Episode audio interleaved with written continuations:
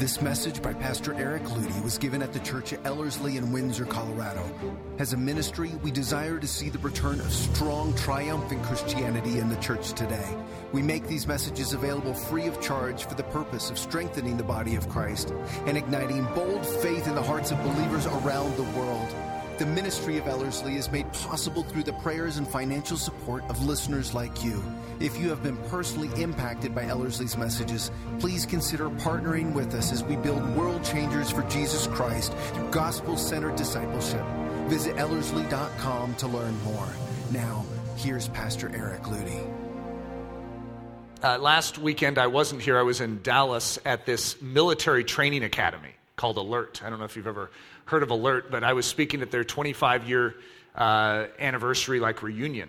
I didn't know it was the 25 year anniversary. I thought I was just speaking at something down there. And uh, one of our graduates helps run that, uh, Samuel Kilpatrick, great guy. And so I went from this environment into a military environment, which is uh, quite the transition. I have never heard uh, the word sir so much in a 24 hour period. I was referred to as sir. I would just say the most you know, simple thing yes, sir uh, sir. I mean, everywhere. I was sir. And so I felt very important when I was there. But I also, I felt the distinct lack of that term being used by me. And so I've, if I was, someone said it's probably good that your hair was short when you went in. It's like, yeah, it is good.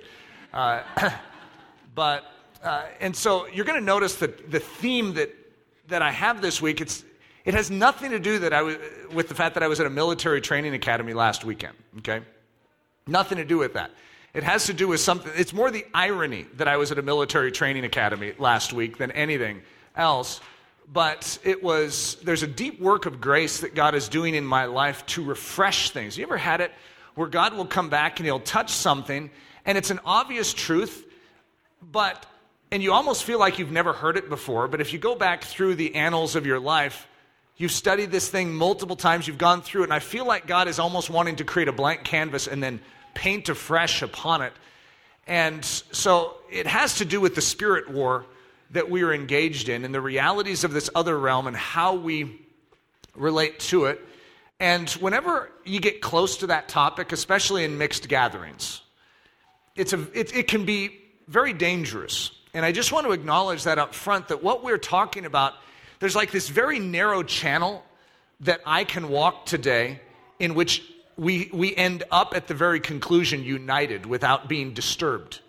And that is because of the disturbances that the enemy has brought to this exact topic. If I use the term spiritual warfare, it triggers all sorts of things inside of you, just like when I said spiritual gifts. Why is that? Is it because it's not biblical? No, it's very biblical, but there's certain camps in Christianity that have run roughshod over it to the point where it almost spoils it for the rest of us. The ones of us that want to say, what does the Bible say? We just want to employ what the Word of God says. We don't want to add any extra traditions to it or any nonsense to it. We just want to say, this is what the Bible commands us to do. We want to do it. So how do we do it? And that's what I want to talk about is I want to actually go straight into this as a tactical maneuver for our church. I feel it's very, very important uh, because as I walk through this, I can almost guarantee that every single one of you is going to recognize you're in the midst of a war. That's the one thing I would say the devil wants to con you into more than anything else is you're not in a war. Someone else may be, but you're not. This is just natural events that are taking place. And as a result, if you just think these are just natural events, this is just the way things go, it has nothing to do with the devil himself, then you have a tendency to set down your weaponry. Some of you don't even know you have weaponry. And as and then there could be some of you that don't even know Christ and therefore have never received the weaponry to know how to even employ it. But some of us, if, if we're going to liken this to football, and I know, sorry to do that to you, I grew up with football. So football is a very easy analogy for me. I know for some of you it's, it's time to take a quick nap. Uh, but in football, there's, there's an adversary. It's your team, and then there's someone who's against you. And that team, their goal is to stop you. What are you trying to do? You're try, trying to take this pigskin, this football, and get it into that end zone. And so, what is the enemy's uh, uh agenda, or the opponent, to be nice? Uh, their entire agenda is to keep you from getting that football into that end zone. We have a football, if you want to say it that way. It's the glory of Jesus Christ. And we need to get that into that end zone. You see, it takes on different forms. There's lost souls, there are people that need to be set free, there are people that are hampered and hindered, and we need to accomplish something in this earth to see that happen. And yet we have an opponent. If you are never taught that and you're just handed a football, said, This is Jesus. We're like, Wow, this is impressive. And we stand around and we sing songs about our football. The enemy comes in and just knocks us over. We have no idea what we're supposed to do with this, that there's a formation to get into, that there's actually ways that we learn to block. Have you ever heard that term? That's a, that's a good football term. Great for understanding spiritual battle. Block, blocking. In other words, to actually resist, to not just stand there and say, What, what are you trying to do? Whoa, hey, hey but to actually be in position. You know, if you're a lineman and you're not in position, you will be mowed down. You have a 350 pound dude on the other side of the line with that black face paint on, and he's going, and if, you're, if you have no idea what you're doing, you're going down. And so there's a proper position, and there are plays. There is something known as a strategy. In football, it's called a game plan. And that is the plan to get this ball into that end zone and then to hinder that opponent from being able to retaliate, to be able to gain any advantage back. So, as we go through this, I'm going to attempt to restrain myself from utilizing the football analogy too much because I know some of you that doesn't play well. Uh, but it, for me, it actually really helps because military, I never have been a military guy, okay? I have spent a lot of time studying military history, but that doesn't necessarily make me a military guy. I have uh, in, engaged in athletics a lot, so it's easier for me to translate. The strategy of God, understanding how to engage the spiritual enemy and win. See, I added that last little tidbit there because that does help. To engage the spiritual enemy and lose actually might be a good way of describing what many of us have felt. It's not that we don't know that we should win, it's that we don't know how to win.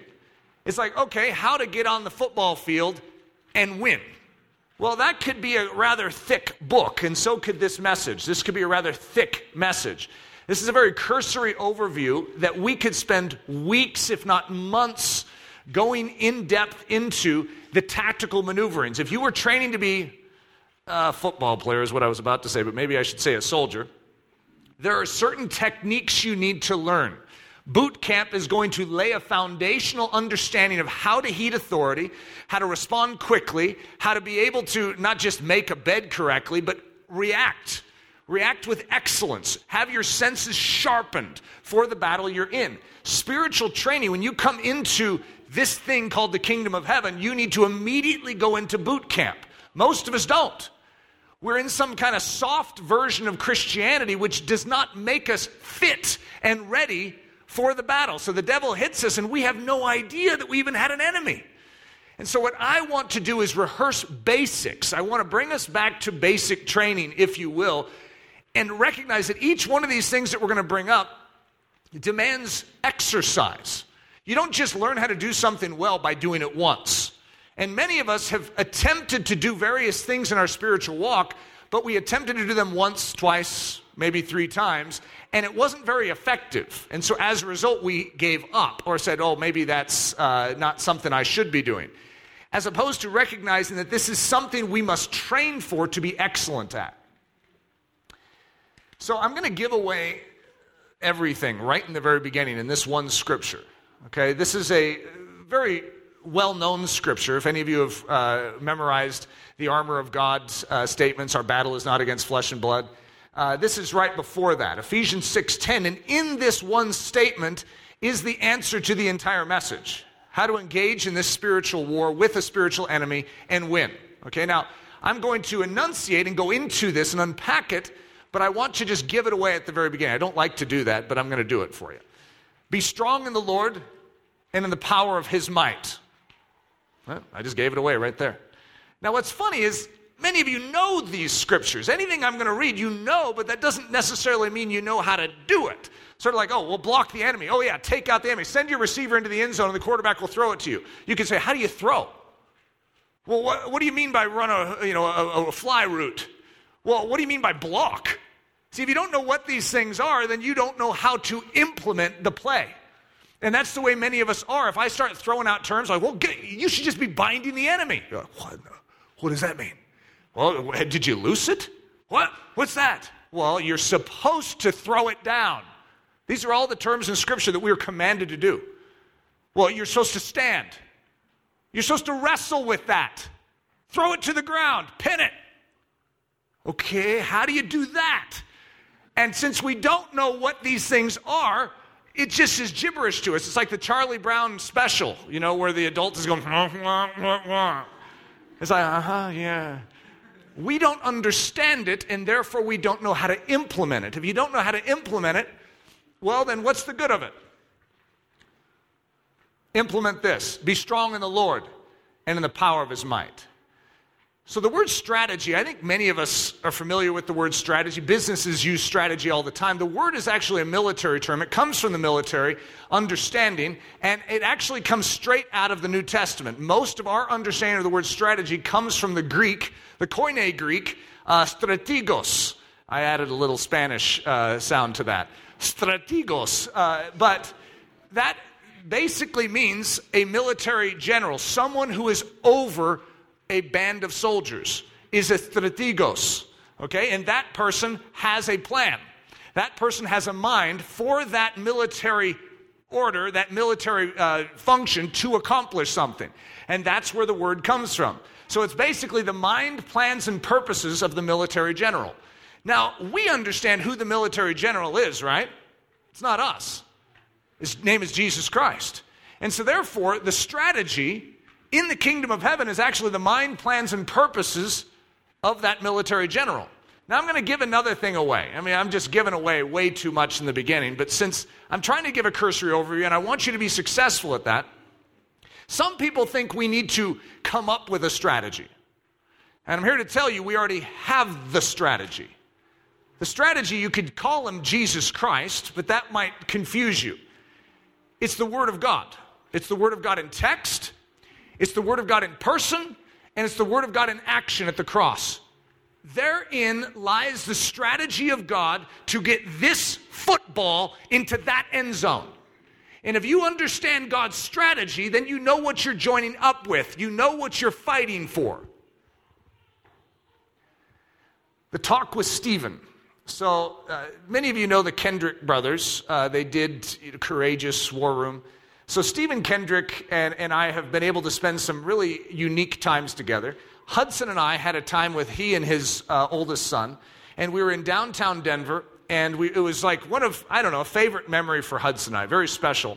It was a father son time where we would swap out. He would share a story of faith and answered prayer with Hudson, and then I would share one from our ministry with his son. I mean, it was extraordinary.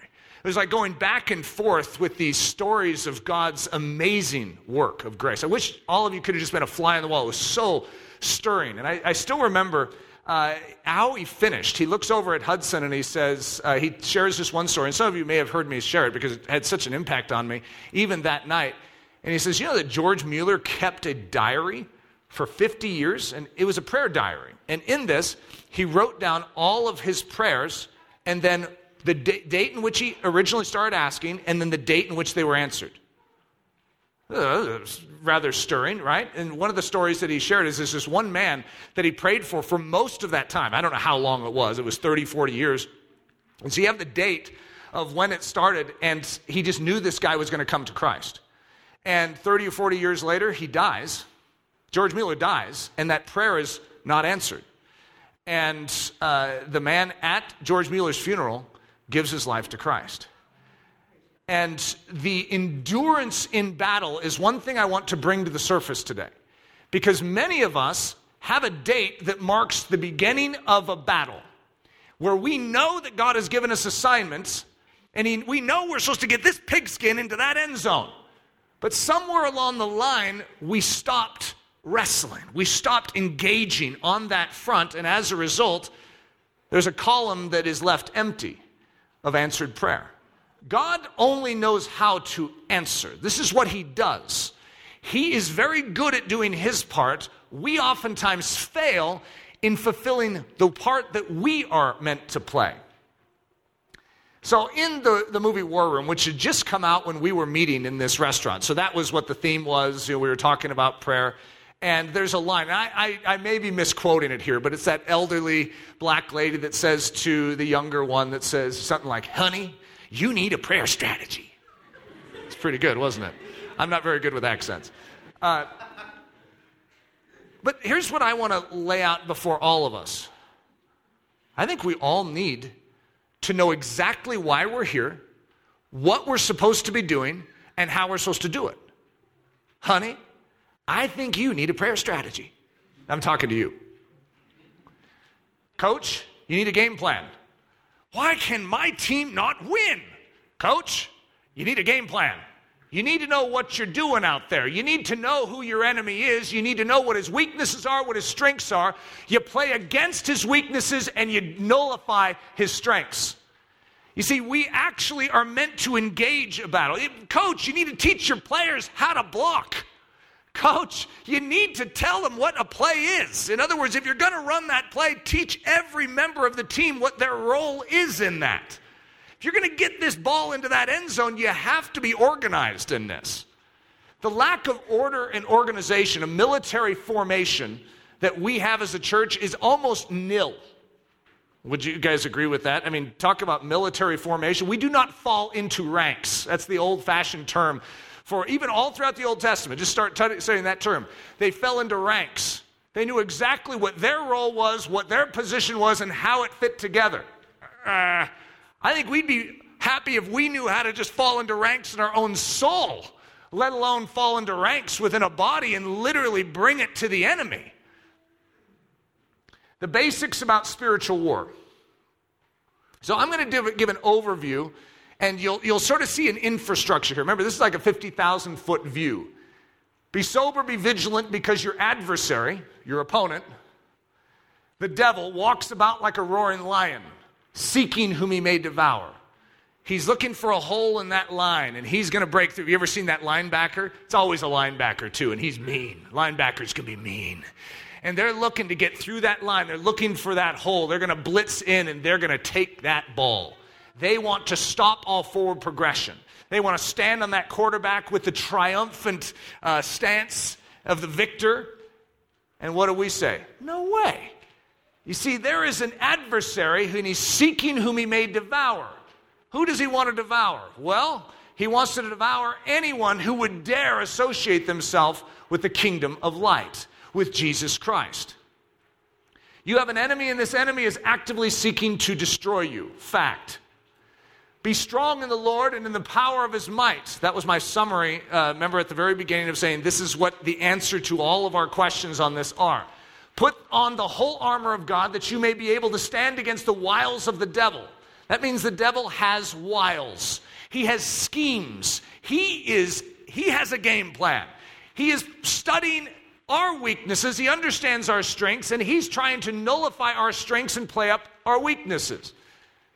For we wrestle not against flesh and blood, but against principalities, against powers, against the rulers of the darkness of this world, against spiritual wickedness in high places. Wherefore, take unto you the whole armor of God, that you may be able to withstand in the evil day, and having done all, to stand. You are in a very real war, whether you want to acknowledge it or not. There's a well known writer out there in the Christian community that really gets upset over the topic of war. And he's like, this is so ridiculous. This war metaphor that Christians are trying to use, that pastors are always saying. I'm sick and tired of the war metaphor. That was the quote. It's like, hey, buddy, that's not a metaphor. That's reality. We are in a war. And right now, we're in the midst of a battle which makes up a war. We're in a whole bunch of battles the, in the midst of a big war. And a servant of the Lord must not quarrel, but be gentle to all, able to teach, patient and humility, correcting those who are in opposition. Right there is back tactical maneuverings in the kingdom of heaven. If God perhaps will grant them repentance so that they may know the truth and that they may come to their senses and escape the snare of the devil, having been taken captive by him to do his will. So we recognize that there is a battle, that there is a will of a devil that is set against the will of heaven and just like that opponent is set against that team trying to get into the end zone, they have a will that is set against it. When a strong man fully armed guards his own palace, his goods are in peace. But when a stronger than he comes upon him and overcomes him, he takes from him all his armor in which he trusted and divides his spoils. In and of yourself, you are weaker than this enemy. You desperately need one stronger to come to your aid. So we all start out as captives of the devil's kingdom. We are in a kingdom of darkness and we are stuck. And unless we can have that strong man over our life bound, dealt with, we're sunk. Unless one stronger comes. And so, what that is, is preparatory understanding. Jesus himself saying it. The stronger one has come, guys, and what I'm going to do is I'm going to bind the strong man so that I can plunder his goods. So, the beginnings of understanding the spiritual battle is to recognize that Jesus has accomplished something. As part of the strategy of God, he has accomplished something and bound a strong man so that we could be plundered from the enemy's house. He has delivered us from the power of darkness and conveyed us into the kingdom of the Son of his love. The stronger has come. In Christ, you are delivered from the clutches of this ancient enemy. Behold, I give you authority to trample on serpents and scorpions and over all the power of the enemy, and nothing shall by any means hurt you. That is like such a massively strong statement that it's hard for us to even comprehend. But when you are in the enemy's house and you are controlled by the strong man known as the devil, and the stronger man has not yet delivered you, this is totally ridiculous. The fact that you have any authority at all, you can't even live your own life. You can want, you can desire to do something, you can desire to live in purity, you have no ability to do it. You are under the control of someone stronger than you. But someone stronger than the one that's stronger than you has come and delivered you and set you free and transferred you into the kingdom of his dear son. And when you are transferred into this new kingdom, you actually are given the strength of this kingdom, which is stronger than the one who used to control you. So if you are still in the enemy's camp. You are under the thumb and the control of one stronger than you, known as the devil. But when you believe in Jesus Christ by faith, you transfer.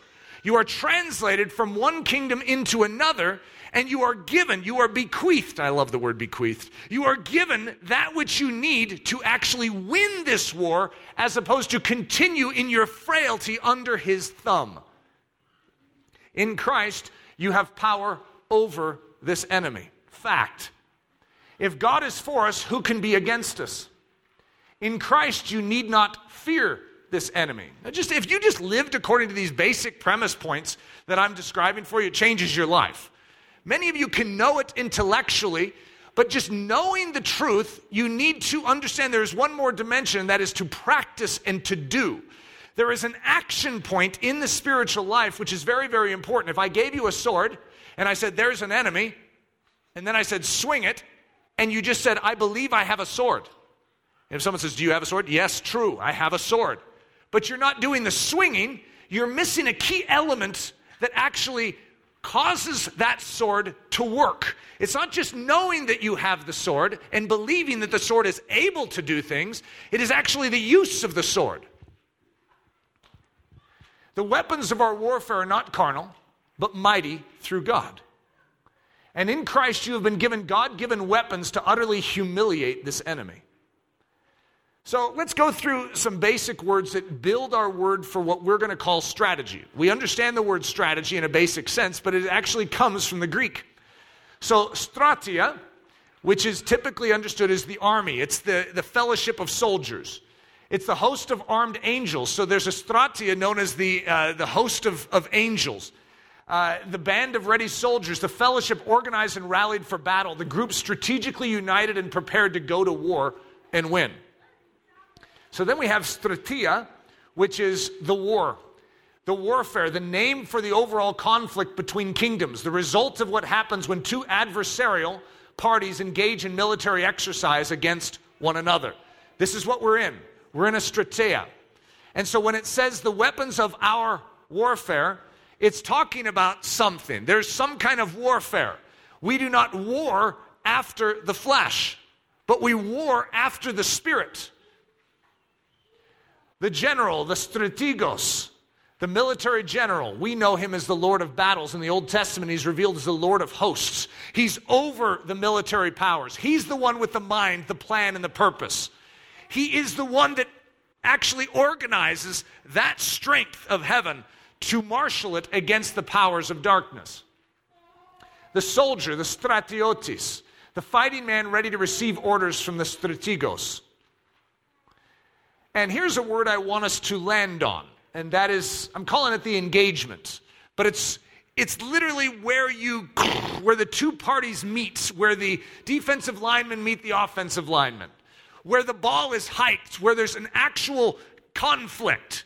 This is known as the stratouio or the stratumai. That's a verb, that's an action. So this is what we do. When we are warring, we are doing this. So, this is the real life action of the soldiers, the real life implementation of the military strategy, the real life use of the weapons, the real life wielding of the sword against the enemy. A spirit war. This is not a war in the natural sense, and that's very, very critical to bring up because as Christians, our design and our desire and God's plan, mind, and purpose is not to get us at war with each other, at war with other people in this earth. It's to recognize that this world is held hostage, and those individuals are actually being puppeted by a demonic kingdom. And we are meant to come in and not tackle them, not block them, but to actually hit the puppeteers that are actually controlling them to see those cords snapped and them set free to come over to the other side. You see, back in the days of David and Goliath, you know, those days where the Philistines against the Israelites, it was a very physical, natural, fleshly war. And so you had the devil's kingdom that was realized in the natural sense and in through like the Philistines, and the Israelites, which represented God's kingdom, were fighting them in a very natural battle with swords, with spears, with shields. And many of us can relate to that. It almost sounds fun to come back to those days because that's easier for us to comprehend. But what has happened at the cross is actually it has upped the ante, it has brought the battle to a higher plane. Because back in those days, you'll notice that David wasn't trying to convert the Philistines over to Judaism, he was trying to kill them, he was trying to annihilate them. You see, that was the battle. The battle was in the flesh, in that it was carnal. But in our battle, we actually can see, if we want to call it this, the Philistines set free to actually come over to the side of truth. We actually are fighting a higher battle on a higher plane. It's called a spirit war.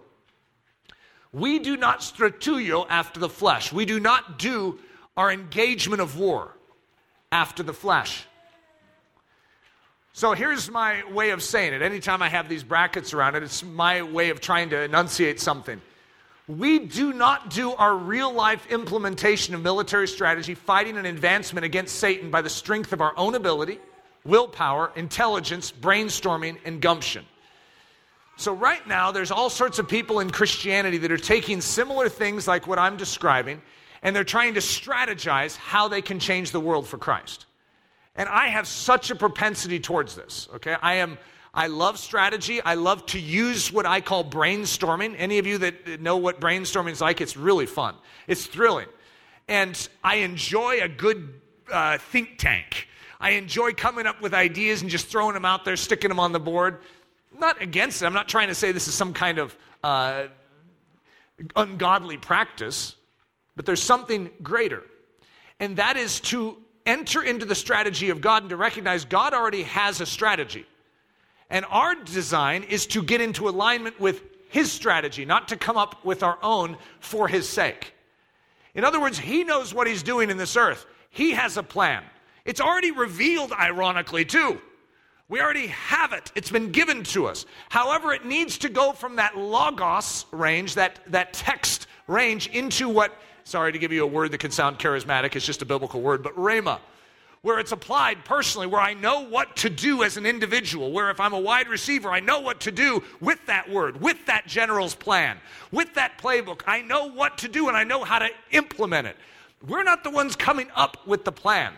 We are the ones that are coming to the Spirit of God saying, Use me as a soldier. I am ready to block. I am ready to run. I am ready to catch. I'm ready to throw. Whatever our role is in it to get this pigskin into that end zone. Be strong in the Lord and the power of his might. Put on the whole armor of God, that you may be able to stand against the wiles of the devil. So many of us grow up with this concept of Ephesians 6, and we know it's there.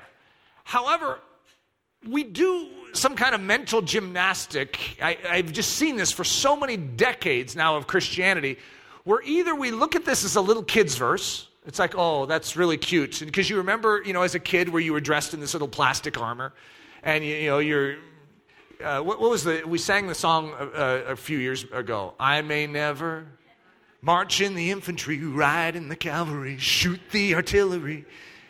You see, we have this idea which turns it into almost like a Veggie Tales notion, where David and Goliath becomes a cucumber. No, it's a pickle against a what was David in that? An asparagus, okay? And it's cute instead of very real. And so as a result, we take what is extremely real and important.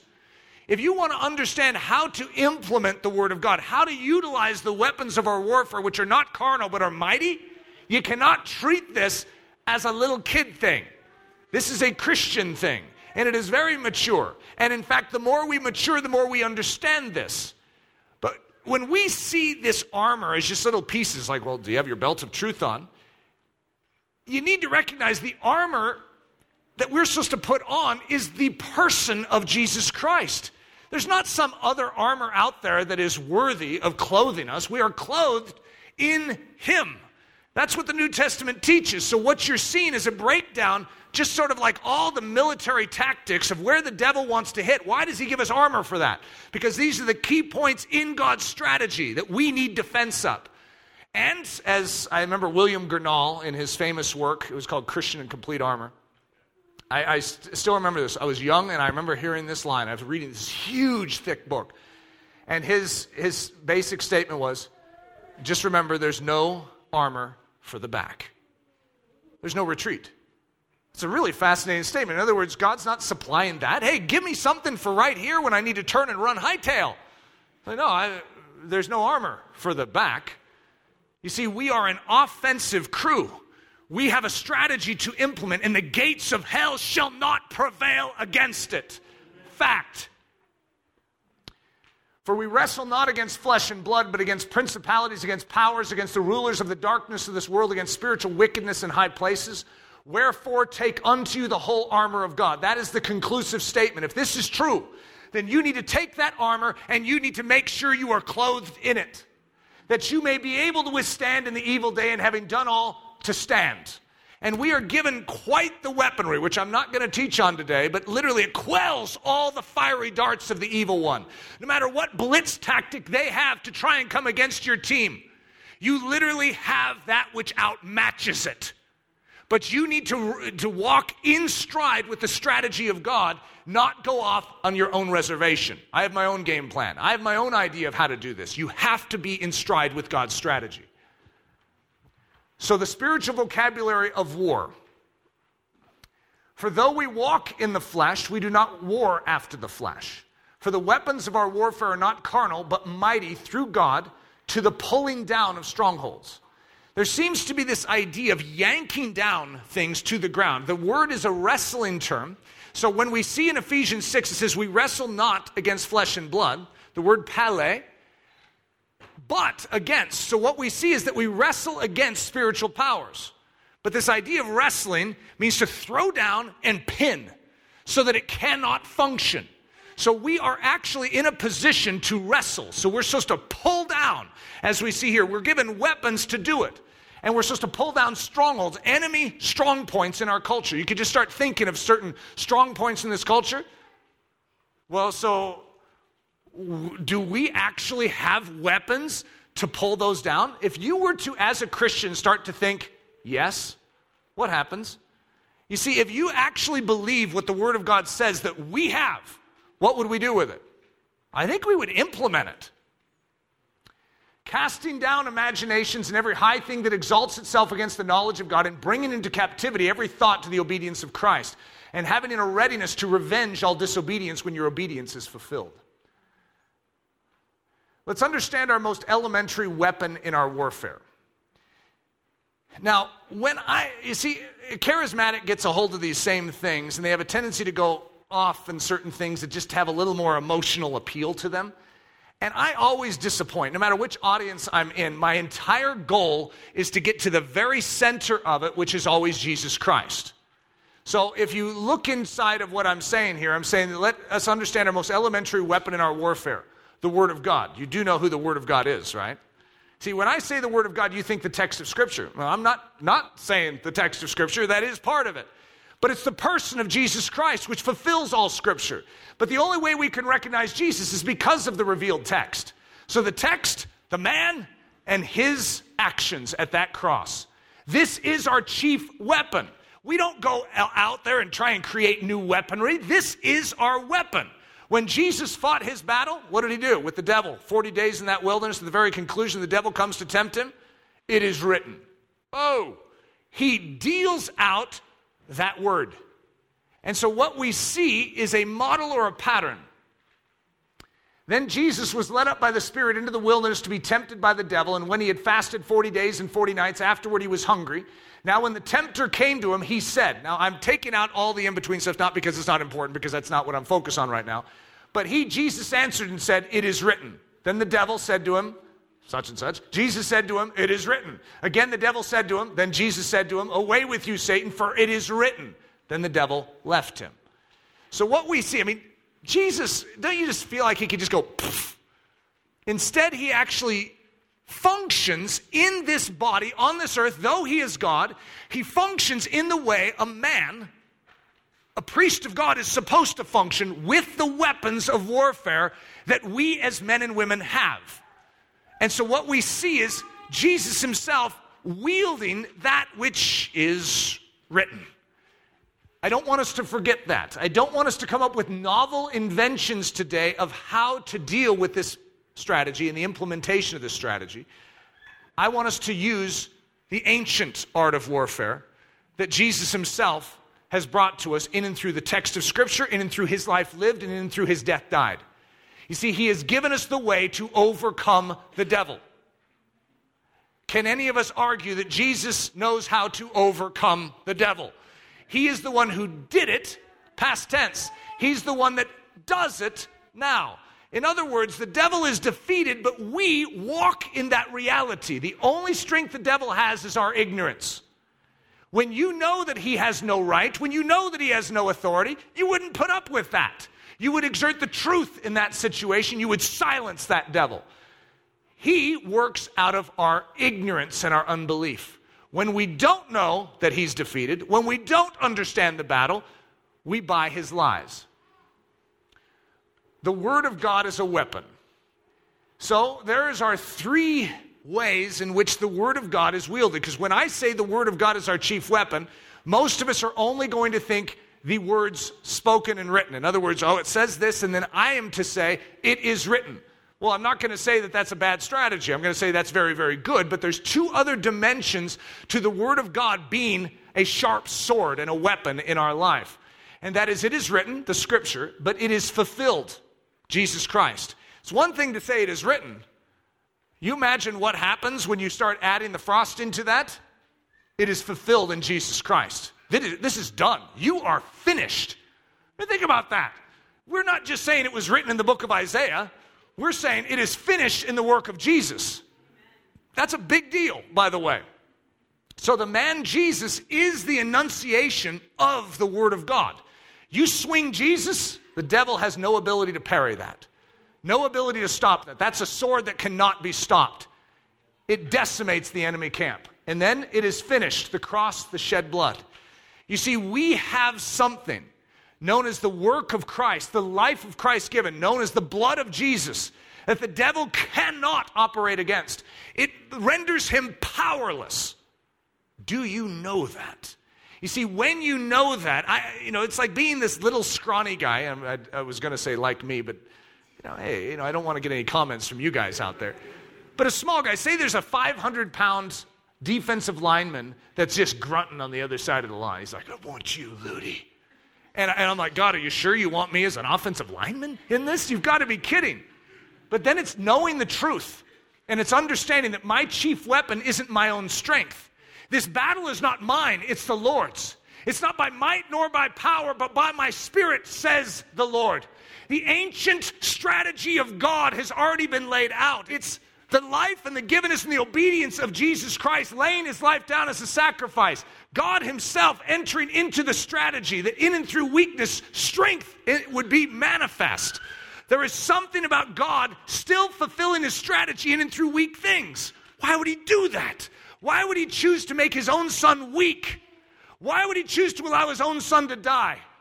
Though we feel weak in this battle, when we enter into that strategy, when we climb into Jesus Christ and we say, You are the victor, you have power over this, be strong in the Lord and in the power of his might. I don't care how big that bully is across the line, he is going down. But it's not because you, in your own natural state, have muscle to overcome it. It's because the one in whom you in, are inhabiting, the one in whom you believe, has defeated him. And that faith that you have in Christ is what wins the battle. The Word of God, I'm going to call it the strategy of God. So, the twist on this message is that when I say the strategy of God, I don't mean us trying to come up with a strategy. I'm saying we've already been given the strategy. It's an amazing thing, but Jesus, God Almighty from the very beginning saying, okay, all right, here's what we're going to do. We're going to have the seed of this woman crushed the head of that serpent. He's going to be born in the town of Bethlehem of a virgin girl. He is going to be raised in this town and he'll start his ministry in Galilee. He'll be betrayed for 30 pieces of silver. The whole strategy. But not just the strategy for the victory, the strategy for the implementation through us, his church. I, I, I have to admit, if, if you're just, you know, if I'm in a brainstorming session, I'm in the think tank with God, and it's like, okay, what, what's a good idea for this? How could we marshal the strength of heaven to, uh, to quash the enemy powers? Well, don't use us. Why don't you just come in and just crush him with your own righteous right hand? Need to use my right hand for that. Just do it, God, your way. Instead, he chooses weakness. This is part of his strategy. You need to recognize the strategy of God doesn't alter generation to generation. It is the same always, and it perfectly fulfills the word of God, just as Jesus' life did. Our life is a living epistle. It is meant to match that strategy. That same strategy in every generation is what has defeated the devil. It has never altered. Do you know that it has always been faith that saves? It was never keeping the law, it has always been faith in that Messiah. We just happen to be post Messiah when he died on that cross. However, it is still faith in that work of that Messiah that actually brings about the strength for battle. So, the Word of God, the strategy of God, the mind, plans, and purposes of the military general of generals, the bluster of the enemy. Do you know his weak points? He's got them, starting with the fact that he is defeated. Some of you have been listening to a lot of bluster lately from the devil. I don't know if you understand what I mean by that bluster, noise, nonsense. It's hard sometimes because the devil plays on real things. If you're struggling financially, what, what does he say? Oh, you did it to yourself. And in other words, don't talk to God about this issue. It's your issue. You make it right. You pay penance, then God can listen to you. Devil does this all the time. In other words, he'll play upon real things in your life, and as a result, he's just a strategist, is what he is. He has a game plan. Play upon weakness, play upon weakness. He studies you the way a coach studies you. He watches tapes, films. That's what coaches do, football coaches. Sit around and watch film. Sounds very boring, doesn't it? I don't know how the devil gets all his info what his intel is. I mean, I, have you ever thought that? He's not omnipresent, he's not all knowing. So, how does he get his information? I don't know. I, I can't answer that, and I don't really want to go into that and try and guess. All we know is he's very good at what he does. And maybe it's just signals that we do. You know, if you have a twitch on the right side, he's like, I know what that is. Let's hit him right there. I don't know. I can't answer that, but we all can testify. Yeah, he's pretty good at what he does. How does he know me that well to play me like a fiddle? Well, he's been around doing it for 6,000 years. And 6,000 years ago, when he started, he was pretty good at it. You see, he is very intelligent, far more intelligent than any of us. If you've ever studied what a cherubim is, a, a cherub has four faces face of a man, the face of a lion, face of an ox, and face of an eagle. They have four wings. They have the feet of a, a hind, but the hands of a man. Yeah, and he's a cherub. He's the, it was the cherub that covered the very presence of God. He was the elite of elites of God's creation. If you match yourself against a cherub, you'd find that you were barely fit to rule your own life, they were fit to rule worlds. That's the intelligence they have, that's the power they have, and this guy has gone rogue. And you are pitting up against that. And you, in your own brawn and your own gusto, are like, ah, devil, you can't have this. And he's like, oh, really? And he eats you for lunch. The only way to survive in this battle is you need to have that strong man bound. You see, that's what happened at the cross, which is why we must understand the significance of it. It gives us the escape plan out under a stronger authority. You match God against the devil, you just sort of feel bad for the devil because that's nothing. God could win this without us. He could just, with the flick of his finger, destroy all the enemy camp. They are nothing to him. And yet, us matched up against that devil is like a little sheep against a wolf pack. Odds aren't good. You must have Jesus Christ. You want to start fighting this battle well, you need to know your position. Arming every Christian with the weapons, we shouldn't be the ones being pushed around. The weapons of our warfare are not carnal, but mighty through God. Now, many of us, we know that scripture, but we sure don't feel like our weapons are very mighty. To understand weaponry, you need to first understand position. What's Christ's position at present day? Where is he? Well, we'd say he's seated at the right hand of the Father in heavenly places. He, the Father, seated him, Jesus, at his right hand in the heavenly places, far above all principality and power and might and dominion, and every name that is named, not only in this age, but also in that which is to come. And he put all things under his feet, and he gave him to be head over all things to the church, which is his body, the fullness of him who fills all in all. What's under Christ's feet? Everything. So Jesus has mastery and control over all. He's above all. Okay? Now you can say, what does that have to do with you? Well, according to the scripture and according to the strategy of God and what is written, his position is your position. You see, now if I just put that up onto the screen and we didn't have the subtitle underneath, you could say, who's his? What pronoun is that? Who's that referring to? Because if I was talking about Adam, you know what, what we are before Christ Jesus? We could say Adam's position is our position. He's under condemnation, he has a just penalty and judgment over his head. He is in sin, and therefore he receives the just consequences of it.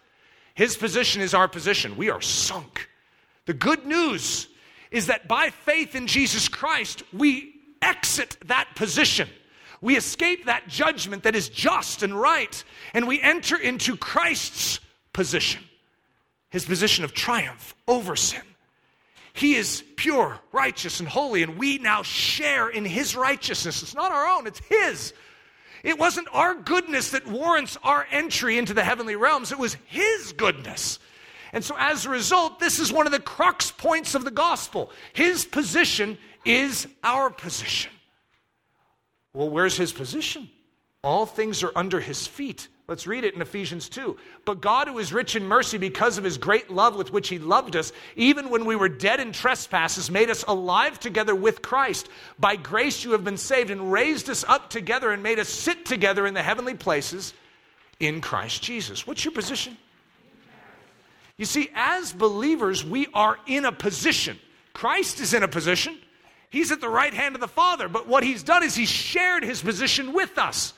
If you're going to do anything in this life, I'm going to tell you, you do it in that position. If you do it in your position down here in your Adam strength, you're going to fail. But if you do it in Christ, you can't help but win. How do we pray? We pray in that position. It's called in the name of Jesus. You see, if you're in Christ, you pray from that position. You live from that position. That's what it means to abide in Christ. Apart from Him, you can do nothing. But in Christ, You can now bear fruit that resembles the kingdom of heaven. You can actually live this life. And when it comes to a spirit war, you can overcome the evil one. Praying in the name of Jesus. Now, it happened as we went to prayer that a certain slave girl possessed with a spirit of divination met us. This is Luke writing of the journeys of Paul, who brought her masters much profit by fortune telling. This girl followed Paul and us and cried out, saying, These men are the servants of the Most High God who proclaim to us the way of salvation. And this she did for many days, but Paul, greatly annoyed, I love that line. Paul, greatly annoyed, turned and said to the Spirit, I command you in the name of Jesus Christ to come out of her. And he came out that very hour. Now, we could look at this scripture and just say, well, we'll leave that to the charismatics. We'll let them deal with the devils and all that type of stuff. We're going to be sane, Bible believing Christians. If you're going to be a Bible believing Christian, then you don't want to miss what the Bible teaches. I know things have been taken out, warped, perverted, and made weird. However, the fact that Paul understood his position and he understood that any of these devilish powers had no authority and that in the name of Jesus he could command it. I mean, I don't know about you, but it's sort of like I think we need to understand. It's like if you keep getting Oh, there's a football illustration. So sorry, guys. Sacked. That's when the quarterback, you know, is tackled with the ball. It's a terrible thing if you're if it's your team.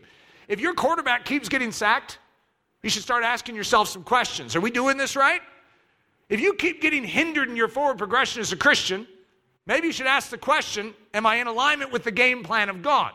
And if you strategically go in and surgically remove out of Scripture the things that are uncomfortable for you because other people have run roughshod over them, I'm just telling you right now that you're going to be impotent and unsuccessful in your implementation of that strategy. Here's that scripture again. Remember, I said at the very beginning, this is the secret. This answers everything about how to engage the, the spiritual enemy and win. Be strong in the Lord. What's your position? You need to be strong that way. You see, a lot of us think that we need to be strong, and we have all our notions of what makes us strong. And I'm not saying that some of them are, they're all incorrect. Like if I just study the scriptures enough, if I memorize the scriptures enough, all of those play into our battle. However, your great secret of winning is your position of faith. You are strong in the Lord. Where's your confidence lie? If you were surrounded by uh, a 10, 10 uh, foot thick diamond wall and the devil had his little arrow, you know, that he was going to shoot, I'm going to shoot this at you. Are you at all concerned about that arrow getting you? It has to get through 10 feet of diamond. And so you just sort of shrug your shoulders and say, Greater is he that is in me than he that is in this world. I, I have a shield of faith held up and it will quell all the fiery darts that you would try and shoot at me. Ha! You see, but you have faith that shields you because you're strong in that tower. You're strong behind that shield. You do not fear what the devil can do to you. Why? Because you have armor on. If you don't understand your armor, then you fear what the devil can do to you. What do we have authority to do? I'm going to give you the overview. You'll notice that most of these words have been hijacked. Okay, so if you feel a little uncomfortable, join the club. And I will give unto thee the keys of the kingdom of heaven, and whatsoever thou shalt bind on earth shall be bound in heaven, and whatsoever thou shalt loose on earth shall be loosed in heaven. Any of you uncomfortable yet? Verily I say unto you, whatsoever you shall bind on earth shall be bound in heaven, and whatsoever you shall loose on earth shall be loosed in heaven. says it twice. In other words, just in case you missed it the first time, you go, well, it's only said once, twice. Very clear articulation. Now, what's your position? And where is Christ seated? But at the right hand of the Father, and therefore you are seated in Christ in heavenly places. You're in the heavenlies.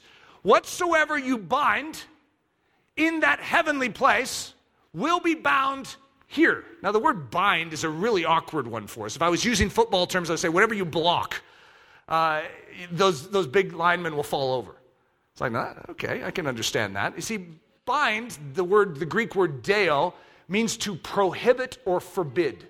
Okay, so say I'm in a military situation and my, my army may be stronger. Okay, and so we're starting this like, I'm a Christian, I'm in Christ Jesus. And so we start marching the devil knows he's losing territory. if a city is ever being overcome, there's two different ways that people within that city can handle it.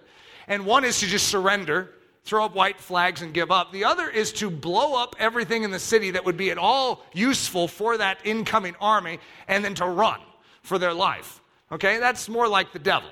Okay, the devil is going to blow up every bridge, tear, tear up every road. He's going to what we call hinder progression. So if you're going to cross a bridge to get over a key river, strategically, what's the devil going to do? He's going to blow up that bridge before he goes. He knows that you're winning, but he's still going to hinder your forward progress. So the word bind is like the equivalent of saying, Okay, I see what you're doing, devil. You're going to try and take out that bridge. I prohibit you from doing that. It's like sending a missile in or sticking your, your tight end and going out there and knocking over the devil so that your wide receiver can go into the end zone. In other words, you're prohibiting that tackle. You are strategically, as a military movement, knocking the devil out of his play. Loose is the concept of breaking open like a prison gate so that that which is captive can come out. And so, depending, say your key star player is over the side, he's triple teamed. So, what do you do? You send over your tight end, knock them over, and then that guy gets loose to get the lateral and run into the end zone. In other words, we are given authority to actually run a military campaign, but that campaign isn't ours, it is His. Submit yourselves, therefore, to God, resist the devil, and he will flee from you. Resist. Don't just take it, stand up. There's a position. I, I, in, in our training at Ellerslie, I always have a guy, poor guy. Uh, were any of you the guy that I asked to stand up? Any of you ever go through? Those guys never stay around long. Uh, so they'll stand up, and, I'll, and, and I'll say, one of you stand, why don't you stand up? And I'll come up and shove him. And he'll fall back into his chair. It's really hard for a guy, by the way. It's like, excuse me, he wants to get up and, and belt me. He's like, what are you doing? And I say, you see, I shoved him and he fell over. Why? And of course, the answer is very clear. He usually gives it because you didn't tell me you were going to shove me. That's right. You see, but the Bible tells us the devil's going to shove us. So if you knew that I was going to shove you, uh, here's what I say I go, I'm going to shove you. I'm just about to shove you. So what do they do? They immediately change their position. And they position themselves to resist. When you resist the devil, he cannot shove you over. Eric's translation right there. The Word of God is wielded in two key ways. Wielded means to have and to put to use. Okay, so you could have a sword, but if you are not wielding it, that means you're not swinging it. To wield it isn't just to have it, but it's to also swing it. So the Word of God is wielded in two key ways. Declaring the facts. This is what we see Jesus doing in the wilderness. He is declaring with his tongue the reality of the greater power. Strong man, stronger. Jesus' work on that cross is victorious. It's actually declaring, It's like a confession of faith, as many of you would understand us describing it as. Declaring the facts, wielding that which it says in verbal pronouncement as if declaring the words of the word in faith are a very real swing of a sword that cannot be parried. To parry something is like when two swords clash. So I swing a sword and they parry, that means they stop my swing. So God's word cannot be parried, which means the devil may hold up a sword, but literally slices through it like soft butter and destroys the enemy. The word of God, the textual revelation, the facts of God's kingdom cannot be parried by the devil. They're that powerful. But you need to combine the two. You may have the sword, you may have the truth. Many of you know the scriptures. You actually know what the victory of the cross is, but you're not swinging it. You're not wielding it. So I'm going to call this doing the actions, actually exercising its commands. When the Word of God says, do this, then when we do it, the doing functions as a very real instrument of war against the enemy. So let's do some practice here. Declare the word of Scripture, the facts. It is written that greater is He that is in us than He that is in the world. That's a fact, right? And that's a powerful thing to declare. Because when you are in a battle, the Word of God has muscle. And so when you know the Word of God and you know actually its impact in this and you believe it, it's a very real military swing of the sword. So here's my uh, summary at the bottom of that. If God has said it, stand on it and don't be bashful. So now let's practice doing the word of Scripture or the actions. Satan, I bind you, I resist you, I pin you down to the ground in the name and authority of Jesus Christ. Little awkward. And I don't really want to be talking to the devil. And I'm not sure if when I'm doing something like that, I'm talking to the devil or I'm talking to, I'm making a statement of fact in the spiritual realm. These powers of darkness, summarized as either the powers of darkness or Satan, they will not blow up that bridge. And then the devil could say back, Who says? Is that you, little puny Eric Ludy? No. I'm in Christ Jesus. This is in the name of Jesus that I declare that. For greater is he that is in me than he that is in this world. And no weapon fashioned against me shall prosper. You see, I'm standing on the word of truth and then doing it. I'm actually exerting it in this spiritual reality that I live. I don't ignore the spiritual reality, I engage in it. If God says bind, to loose, to resist, to wrestle, to pull down, to throw down, to cast down, to take captive, and to stand against, then do it. So here's a starter package for our spiritual war vocabulary. In the name of Jesus, that's a declaration of authoritative position. Binding, it means arresting that which is harming. I said forbidding, prohibiting movement. Loosing, clearing all roadblocks for God's purposes to be accomplished. Resisting, clearly setting yourself in the path of the enemy's advance and commanding him to retreat. Wrestling, yanking the spiritual powers down to the ground and pinning their powers. Pulling down, utterly destroying and tearing apart their operation, their plans, and their schemes. Casting down, to drive away to prison, to lock up, handcuff, to bring under the rule of the cross. Revenging, to exact, to tax the enemy for their unlawful invasion, to sue them for damages. Standing, and here's the summary of everything. So in Ephesians 6, when you've done all, stand. This is like a statement of what? Being in the Lord, strong in the Lord, in the power of his might. Stand.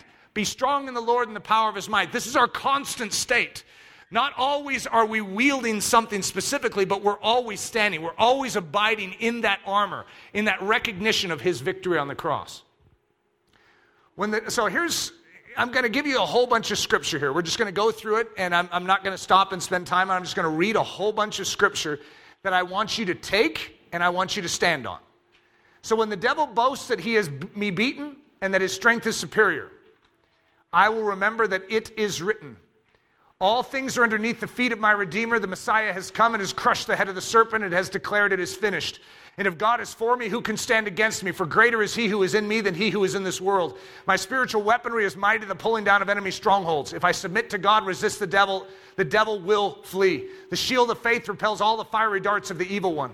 He is my refuge and my strength, a very present help in trouble. For my God surrounds me with favor as with a shield. And though a thousand may fall at my side and ten thousand at my right hand, it will not come near me. No weapon formed against me shall prosper. I have been given power over all the power of the enemy, and nothing shall by any means hurt me. My enemies may intend to harm me, but God means all things for good that he may deliver many. When the devil shouts of my defeat, my imminent shame, I'll remember that it is written. No one who hopes in, the, in, him will be ashamed, and he has said, He will never leave me nor forsake me. No grave trouble will overtake me. I will not die, but live and declare the works of the Lord. I will have an abundance for every good work. No good thing will be withhold, withheld from those who walk uprightly. He has said, I am strong, and the word of God abides in me, and I have overcome the wicked one. He who spared not his own son, will he not freely give me all things? He who has begun a good work in me will bring it to completion. When the devil forecasts my doom and attempts to darken my vision of the future, I'll remember that it is written. Many are the afflictions of the righteous, but the Lord delivers me out of them all. I shall be like a stream of water whose waters fail not. He knows the plans he has for me, plans to prosper and not harm. As I make the Lord my focus, I shall be like a tree planted by streams of water, which bring forth its fruit in season. Its leaf also does not wither. Those who rise up against me will fall before me in judgment. When the devil conspires to sabotage my onward march, then I will wield the word of God against him. I will declare to him what is written, and I will also do what is written for me to do. So, this is where I want us to practically begin to implement this. First of all, the strategy is not something I want you to brainstorm. I want you to freshly come before your God and recognize that you are in a war. It's okay to acknowledge that. It's very, very important that you do. And it's okay to be a little convicted over the fact that you probably have not been wielding your weapons. And so, what do you do? You begin to wield your weapons. So, I want you all to recognize you are in a battle, and there is an enemy that is hostile towards your forward movement. So if any of you have been finding a little friction in your forward movement, makes sense. And I've said this before, but it bears repeating. The world out there has troubles because they live in a world that is fallen. Everyone has troubles. There's just troubles in life. A Christian has double troubles. Why? Because we also are set against the enemy kingdom and we are his prime target. So, therefore, the devil does have limited resource. He is not like God. God is unlimited in and of himself, but then God, mathematically speaking, has double the angels. Satan went away with a third of them. That means you do your math, God has double. So God is God, plus he has double the angels, plus he has the victory of the cross. All right, I, you know what? I'm glad I'm on his side. You need to recognize that victory. The devil is the prince of the power of the air. For whatever reason, he has a way of working down here and speaking down here, and we hear a lot of his gap. You need to live with your eyes fixed on a higher realm. You need to recognize that it is finished. That that devil, though he boasts a big boast down here, is defeated. And I want you to recognize that this is not a passive engagement with the enemy. This is a very real active engagement. And so, therefore, any more than if you were a football team and you were going out and you're supposed to get that pigskin into that end zone, you do not just stand around and toss it back and forth to your buddies. You come out with a very re- realization that you are engaged against an opponent, and that opponent's entire aim is to destroy you. It's a little bigger than football in the fact that he wants you dead. He wants to crush you. He wants to mock you. You need to recognize you are in hostile territory, but greater is he that is on your side than that which is on the other side of the line. Should you fear what the devil can do to you? I know with that black eye paint and his grunt and his growl and his 500 pound weight, most of it blubber, anyways. He looks intimidating. And if any of you have ever encountered the devil, it can be very intimidating. But the devil is intimidated not by you, but, but the, by the one in whom you find your life. Like I've always said, the difference between a dodo bird and a sheep. They're both weak and dumb and good food. The dodo went extinct in something like 50 some years once it was discovered on the island of Mauritania. Why didn't the sheep go extinct a long time ago? Because the sheep has a shepherd. There's no way we can win this battle, guys, on our own. Apart from him, we can do nothing. But with him, there is nothing the devil can mount against us no scheme, no conspiracy, no wiles that we cannot quell and put, put down with the shield of faith. We are an offensive maneuver against the devil the powers of Islam should shudder.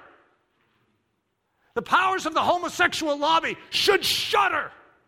For the kingdom of heaven, present tense, is active. The truth of God, present tense, is able to wield a stronger blow to tear these things down. The question is do we, as the church of Jesus, believe it? So let's get this down to our level because most of us are probably not ready to tackle some of the big dogs right now because we have our own dogs that are nipping at our heels, that are hindering us. Relational friction, financial friction, health friction.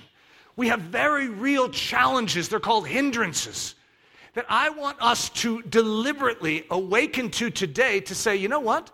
God has a strategy in my life, and I want to engage in it. I do not want to sit by passively throwing the ball up and down saying, God, thank you for giving me this ball. I have a job to do with it, and I can't play with this truth. I've been entrusted with this truth so that I could use it.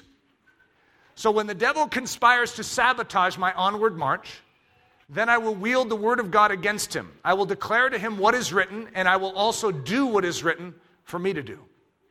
So listen to this. These are all things that we are to do. There's a whole bunch more. This is just a short list. I will remember. You know, it's a command in Scripture for you to remember course, the greatest thing is remember Jesus Christ and what he did for you on that cross. Remember that he rose again. Remember that he's seated at the right hand. Remember that he's coming again for his saints. Remember, the devil is defeated. You can't forget these things, guys. It's a discipline of the soul. If you're training for the Olympics, what are you doing? You're training every day. It's the same thing. Train. Remembering is part of your training. I stumbled across uh, in my archives, I was looking for something, I came across, it was called Manly Preaching Poems. It's like, oh, what's this? Click. And it's all these poems I wrote a year and a half ago. I don't know what it was for, but it was in poem form, all the things I preached to my own soul. The first one was Be a Man. Or no, it was Prove Yourself a Man. That's what it was called. I read this through, I was like, oh, yeah. Ah!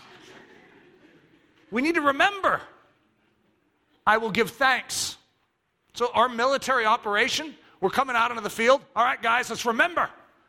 Let's give thanks. We're in the huddle, like, let's give thanks. I will sing. Could you imagine this huddle of, you know, little sheep over here and the wolves like, and we're like, ah, singing over here. I will praise. I will worship. I will obey. I will war. You know what that means? I will engage with this enemy. This is not a passive thing. I will war. I have a warfare. You can't get out of that, guys. You can't just say, well, I don't want a warfare. You have one, whether you want it or not. So take advantage of it. I will stand firm. I will quit myself like a man. That basically means I will be a man. Now, for all the women here, like, how do I appropriate that? That's Paul speaking to the church at Corinth. It basically is a disposition, it's one that goes to war, it's one that does not take guff, it is one that defends his household. So Paul says to the church, Quit ye like men, be strong. I will bind that which is hindering, I will loose that which is hindered. I will pull down, I will take captive, I will put on. I will wrestle with the spiritual powers, I will stand, I will pray, and I will certainly overcome. There is truth, and it is written, and you can know it and you can memorize it, but you must exercise it. It does you no good to know truth in your head and not practice it. Do not be a hearer of the word only, but a doer. And it is the doing that the devil fears most. How do you engage the spiritual enemy and win? Here it is, guys. Listen closely. You implement the strategy of God. Now, if you take all my raw materials that I've laid out in this and you understand what is the strategy of God, what do you implement? Very simply put, you could say, I implement Jesus Christ. It sounds a little vague, but that's what we're doing. We're taking this man, this God man, the one who came to this earth to rescue us, and we are implementing him. How? By being in him resolutely and recognizing what that means. That means I'm in his death. And that means my flesh has no more power over me because it was crucified at the cross. That means I'm in his burial. That means my old man is no longer in control of this life. I'm in his resurrection. And if I'm in his resurrection, I'm a new creature in Christ Jesus. Old things are passed away. Behold, all things are new. If I'm in him, then I'm with him in the heavenly place. He has brought me into the Holy of Holies, and I've sat down with him, and I have access unto the Father, and I can ask for the Holy Spirit. If I'm in him, then I have authority in this realm to bind things, to loose things, to resist things, and the devil cannot make me his plaything anymore. These are the realities that we have. But our weapon is not something we're novelly creating. It is the Word of God in text, the Word of God in person, Jesus Christ, and what He did on that cross. And it always will be. That is our chief instrument of war. And unless we are wielding that, all this other stuff is nonsense. So when we as the church take these things and get off track and start doing these funny practices, we need to recognize that that's just as much the devil's game as anything else. We wield Jesus. You get to know that scripture, stand on it. You get to know that man that fulfilled all scripture. Enter into him. Let him enter into you. You become the great opponent to that devil's regime.